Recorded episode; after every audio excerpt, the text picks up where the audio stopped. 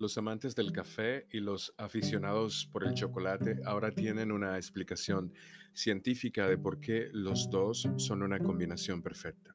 Un estudio de la Universidad de Aarhus muestra que el café nos hace más sensibles a la dulzura. Eso suena hasta poético. En el estudio se evaluó el sentido del olfato y el gusto de 156 individuos antes y después de tomar café. Los investigadores no encontraron cambios en su sentido del olfato, pero encontraron que sí, el sentido del gusto está afectado.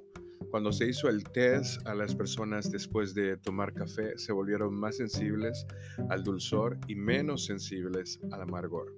Según el profesor de la Universidad de Aarhus, Alexander Wieck, director del estudio para descartar la posibilidad de que la cafeína fuese el factor, siendo que los participantes percibieran las cosas de manera diferente, los investigadores repitieron el experimento con café descafeinado y obtuvo el mismo resultado.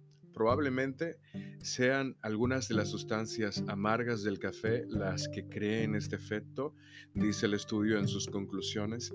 Esto puede explicar por qué se disfruta de un trozo de chocolate sin azúcar con café sin azúcar. Su sabor es mucho más suave porque se minimiza el amargor y se realza la dulzura. Esa es una de las razones, en mi opinión profesional, por qué los mocachinos son tan sabrosos.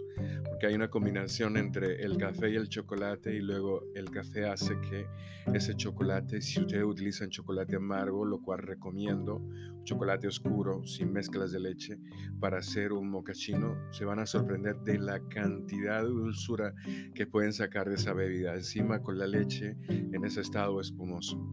Según el investigador del estudio, Puede ser que este estudio también arroje luz sobre un nuevo aspecto de nuestro conocimiento de nuestros sentidos del olfato y del gusto.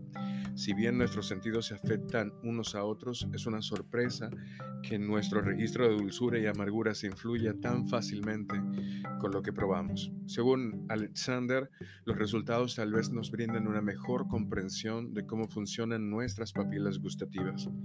Más investigación en esta área podría tener importancia para la forma en la que regulamos lo que usamos en, lo que comemos, ¿no? en el azúcar que le ponemos y los edulcorantes también como aditivos alimentarios. Un conocimiento mejorado se puede utilizar potencialmente para reducir el azúcar en el consumo diario, las calorías en nuestros alimentos, lo que sería muy beneficioso para muchas, si no todas las personas.